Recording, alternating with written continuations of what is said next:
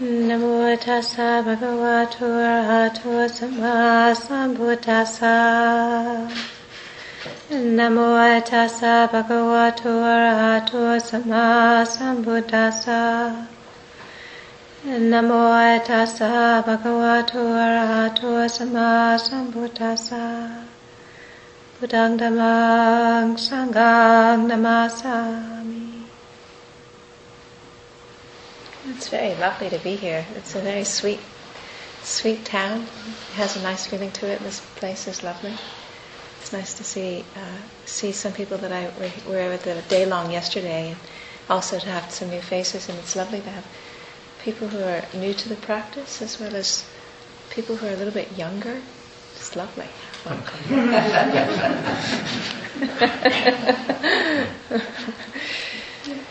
um, the, the theme of the talk this evening is uh, managing the gap, um, working the edges where meditation doesn't reach. And I want to I want to just share a little bit from my own personal experience. You know, I started meditating when I was 17, and when I was 17, I just had this absolute faith that the Buddha's teaching was was was right, and that that it really was possible to to practice and to understand suffering and come to an end of suffering. So it was almost as if I never had any doubt, you know. But there was also this kind of like sense that, you know, if I was 17, you know, there was a long list of stuff that I was navigating, which probably is pretty common for 17 year old people, you know. There's all sorts of things that just are, haven't settled yet confusions and issues and all kinds of things. And so, you know, underneath my faith was also a conviction that if I meditated, I would get enlightened and everyone would love me and I wouldn't suffer. Pretty straightforward, don't you think?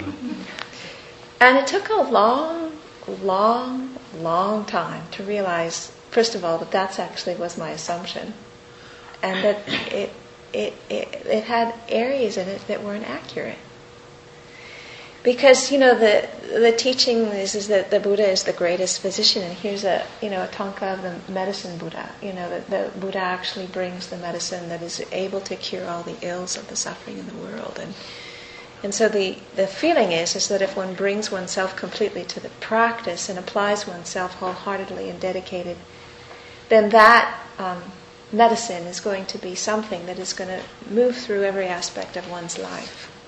That's the kind of hope. And the reality is, is that you know, when I look at my own practice and when I see the way I have um, unfolded, that there were elements that the meditation practice didn't open up. I needed other things to help get leverage or insight or perspective. So meditation works with attitudes and values and beliefs that we are aware of It doesn't work with stuff that we're not aware of.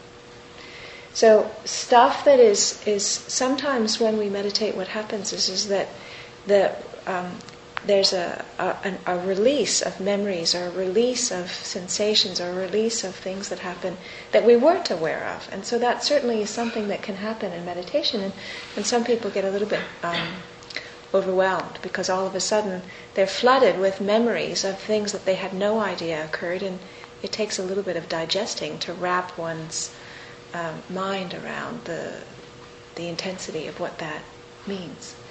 So it certainly is possible, and it does happen as a regular thing, that within meditation, stuff that we don't know about surfaces into awareness, and then that becomes the material that we work with in our practice. You know, that's kind of regular.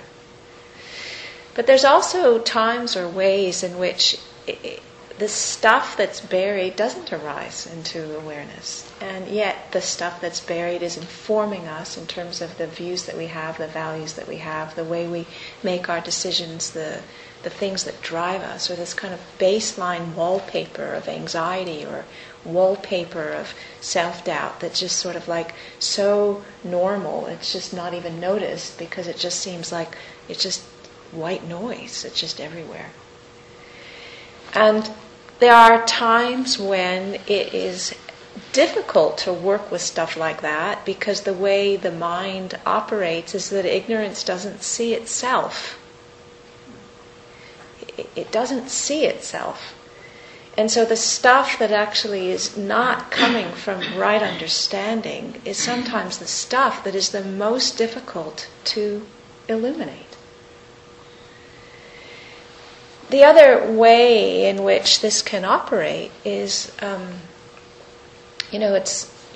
I think that culture is now a little bit more experienced in working with trauma, and you know, trauma has a way of of of, of, um, of being uh, imprinted into the physical body, into the psyche, and it will continue to repeat itself until the trauma is actually understood and resolved. And the tools that are needed for looking at trauma are specific tools that combine mindfulness as well as the understanding the territory of what happens when a system is shocked and, and, and freezes or somehow uh, gets traumatized. These tools are not a, an automatic thing that arises after years of meditation experience. So what can happen is, is that we can be living with traumas that are impacting our life without actually having the skill or the resources to touch them, know them, and dismantle them. And they are continuing to repeat themselves in our lives and our relationships. So, one of the things that was really fascinating in, in living in the community with the sisters is the kind of ways in which the sisters have learned to work with all of this. So, um, you know, one would think or one would might imagine that a monastery is a really wonderful place to live, and it certainly has that potential. Okay, but the reality is, is, is that the monastery is made up of a whole group of people, and cr- people come with all the stuff that they come with, and until they have a kind of handle on how to deal with that stuff, that stuff is being acted out in relationships that they are living with. And when you're in a monastery, that means the people that are around you. So my own personal experience in living in the monastery was is that it took quite a long time, like 20 years of the community being together, until there was sufficient um, skill to be able to navigate some of this territory in a way that we actually were responding appropriately to what was arising rather than superimposing the, the ideals of community life on top of things in a way that wasn't helpful. And so, you know, if people come from backgrounds where there's alcohol or there's, you know, disrespect or abuse, then those things are imprinted in our psyche. And unless there's the willingness and the ability to enter into that territory, they continue to perpetuate. And just sitting quietly on the cushion oftentimes is not enough to allow the stuff to be entering into awareness and to find the skill to touch it in a way where it starts to resolve and dismantle. And so for me, it was a kind of what sobering, I don't know what, sobering wake up to realize that after, you know, a couple of decades of meditation, there were large aspects of my own psyche that I that I didn't have access to that I didn't know, I didn't understand, and I didn't understand how they were driving me. And so it then required for me to find other skillful means to be able to develop the tools to bring attention into the areas that where attention had been constantly been deflected. As I was able to do that, then my own experience of self inquiry also increased, and it also supported a, a deeper ability to allow insight to. Uh, to unfold in its own natural way because this the energy that was involved with holding these things together was not obscuring or obstructing the mind and the heart opening in the way it naturally can do when the energy is freed up. The other thing which is interesting to watch is, is, is that we can see that um, enlightenment does not necessarily mean that a person is able to examine cultural biases. And so you can have enlightened masters who are genuinely, authentically enlightened, but they have no capacity to look at the cultural biases that are embedded in their society because that is considered just normal, and those normal things are just passed down without necessarily inquiry or investigation as to what they're made out of and the kind of harmful roots that they can perpetuate. So, without any intention to harm, cultural biases which are not supportive can be passed on from generation to generation without the meditation by itself revealing what they are and how harmful their effects of believing them are. So one of the things that uh, you know I have dealt with and the sisters have dealt with is, is that we're living in a in a monastery where it's very clearly established that the monks are senior and they're the ones who have authority. And this is sort of the way the tradition has been defined. And so we have the enormous blessing of living with the privilege of living on alms and in a situation that is supporting waking up and interested in our whole life being a part of waking up. But after many years, when the sisters were trying to articulate the dilemma of what we were in the middle of, both the enormous blessings of our experience as well as the challenges of, of trying to negotiate uh, cultural biases that come from another era and another culture than the one that we were born into, we were met with a resistance that this actually is not Dhamma. This is not, if you were meditating properly, these questions would not arise.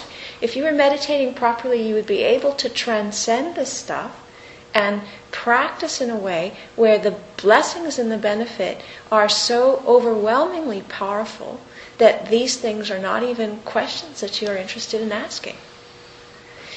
And so, my own recognition of this process was to lead me to a different conclusion.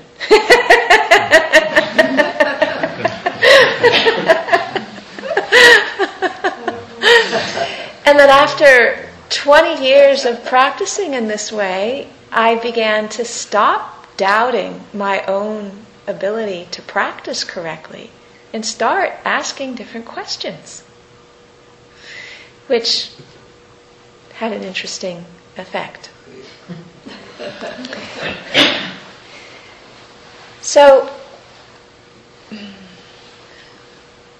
my initial assumption, my initial kind of faith, was is that meditation would do everything. It would be the only thing that you needed. And when I first came to the monastery, there was a sense that actually that's what everybody believed. So that was kind of like the culture of the community. And so, you know, we used to joke, but in fact it really wasn't a joke, is, is that whenever there was any kind of difficulty that would arise, particularly around power structures or issues with juniors and seniors, the kind of bottom line was just shut up and watch your mind. As if that was going to sort everything out. Yeah? And then after many years, we realized, well, actually, there's more, more to it than that. And what we needed to develop was skills in communicate, skills in communication, and being able to unpack some of the complexity of what was actually arising in our community dynamic itself. And that was both very challenging as well as enormously enriching. And so I really have to say hats off to the sisters because the sisters I mean, we were a little bit cornered because it was so, um, we didn't have a whole lot of choice. It was like the, the situation in the community was sufficiently unpleasant that we, we were forced to do this because not doing this was really not an option, you know? So we took this up because we recognized that you know what was happening in our own community dynamic was sufficiently conflicted that we needed to understand what was actually going on and how a lot of what was going on was our own internal processes and these massive projections that were going back and forth without any capacity to see them clearly for what they were and untangle them and come back into a proper relationship with our own hearts, bodies, and minds and feelings. And so there was all kinds of stuff that was going on that was not being attended to in a skillful way, with the assumption that because we were diligent and sincere in keeping precepts and practicing regularly, that that would be the thing that would do it. And after 20 years, we realized it ain't doing it. We need to do something different. And so, you know, my sense of the of the of the confidence in the sisters comes from a wholehearted willingness to embrace the interpersonal relationship as a realm of practice that needs to be included alongside the solitary practice of being able to reflect and just see things in one's own experience as to how they are. Now, one of the things that's a real blessing and a benefit, and I'll talk more about it tomorrow when I talk about the community as spiritual path, is, is that one of the things that can happen in a healthy community is the ability to hold a safe container where people's goodness is mirrored to such an extent that it supports the interest and the willingness to do this very challenging work of looking at this mucky stuff that nobody wants to know about. You know? It's like you don't go there until you're cornered. I mean, I tend to be a drama queen. You know, I really do. That's been like my flavor of my life. And there have been times that have been really hard. And, you know, with true drama queen style, I would say, you know, I, I remember there was one situation where I was desperate absolutely desperate. And so I was telling my friends, they shoot horses and put them out of their misery. You know, it's like, can't get worse than this, you know? and so it was like with every ounce of fight and fur and fang that I could muster, it was total resistance to actually dealing with what was in front of me, which was an awful lot of pain and hurt and mixed up with all kinds of other things. But it's like there was no way I was going to go there willingly until I realized I had no choice. You know, I was cornered, and there was no way I could get out of it. So once I tried every strategy of resistance in all my drama queen whatevers and couldn't get out of it. And I and I thought, well, you know, if I disrobe, the only thing that that will do is I'll be a kind of gelatinous pulp without robes. It's like that's not going to help. You know, that's not where the problem is it was in situations like that where I was cornered, where then I was willing to look at some of this stuff, which was so painful, you know, and so hard to look at. But when I was able to do that work and touch that, then there was a whole new level of understanding presence and being and peace that before I had touched that, you know, I could certainly speak about it, but it didn't actually come into my body in a way that it did after I had actually opened up that territory. So, the gap is often visible in our relationships with people. We don't necessarily see it just in ourselves. And so, one of the ways in which this stuff gets mirrored is in community and what is happening in the way that we're relating with each other. And so it is my um, it's my uh, vision, it's my kind of sense that you know my aspiration to wake up out of suffering was not just limited to the transcendent kind of suffering that you can touch when you're dealing with the with the aspects of meditation that are classically dealt with but all forms of suffering that arise, not just the one kind or the other kind, but all of it. And so, you know, this the stuff that this material requires a deep willingness to do profound inner work in order to touch where this stuff is actually residing and get underneath it in order for it to release. And what I have experienced is, is that it's actually rare to have meditation teachers who understand this territory and who teach in a way that support both, you know, that actually support the profound inquiry that comes from meditation and understand its limitation and when some just very basic work is needed in order to build certain kinds of foundations in our sense of who we are and our sense of well-being in order that our system is is cohesive and congruent and strong enough to then support this deep inquiry. They actually support each other. And it's not that you actually have to do one entirely first before you can do the other. But one of the things that happens in meditation practice, or at least it has been my experience, is the meditation practice illuminates the psychological work that needs to be done. And then we need to come up with the resources and the skills and the tools of how to attend to it. Recognizing that it is not going to sort out by itself just sitting oneself on the cushion quietly or doing one's practices. At least that has been my experience. So this is like both a kind of disappointment, you know, because what about the magnificence of the Buddha's teachings and the sense that he was the universal physician that would be able to deal with everything? But it's also a sense of liberation when one recognizes, well, there actually are ways and means to attend to this stuff. There are ways that community can support each other to do this kind of work. There is the ability to integrate these things, and it is possible to move through this territory but not with the same kind of naive hope or sense that one started with, or at least my experience. You know, I needed to grow up. You know, I didn't like it, but I needed to. You know. So. Um,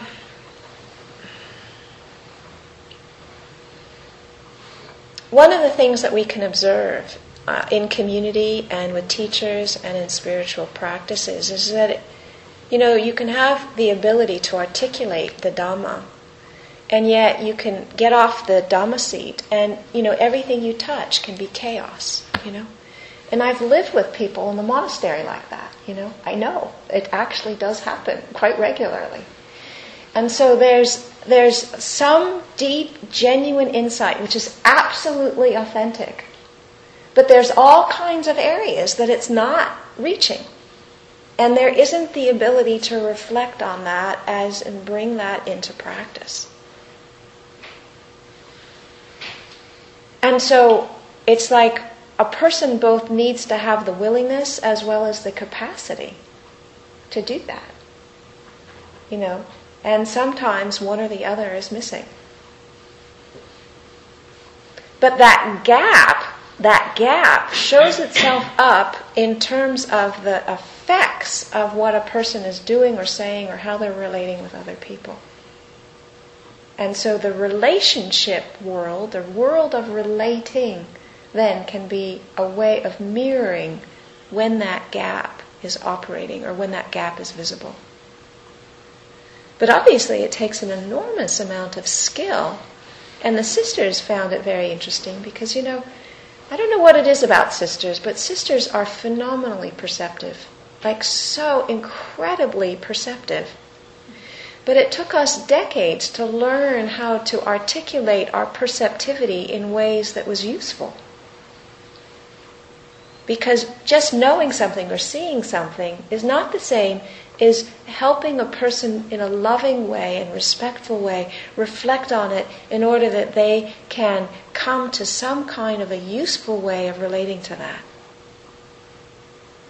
And these are skills. They don't, they don't just naturally come with, with meditation. And they don't even naturally come with community living. They come with an interest in understanding how to pick them up and develop them. But you see, that's my vision. You know, that's my sense of what a spiritual community is about. It's not about only keeping precepts and doing pujas and meditating and having time in solitude. But it's a willingness to take the principle of awakening out of suffering into every aspect of our life. And so, you know, that's what I, that's what my sense of the greatest potential that a spiritual community can support is really uh, about, or that would be the way of, of, of living it, embodying it. Now, obviously, it's easy to say that. Actually, creating the conditions where that's happening is a different story, you know.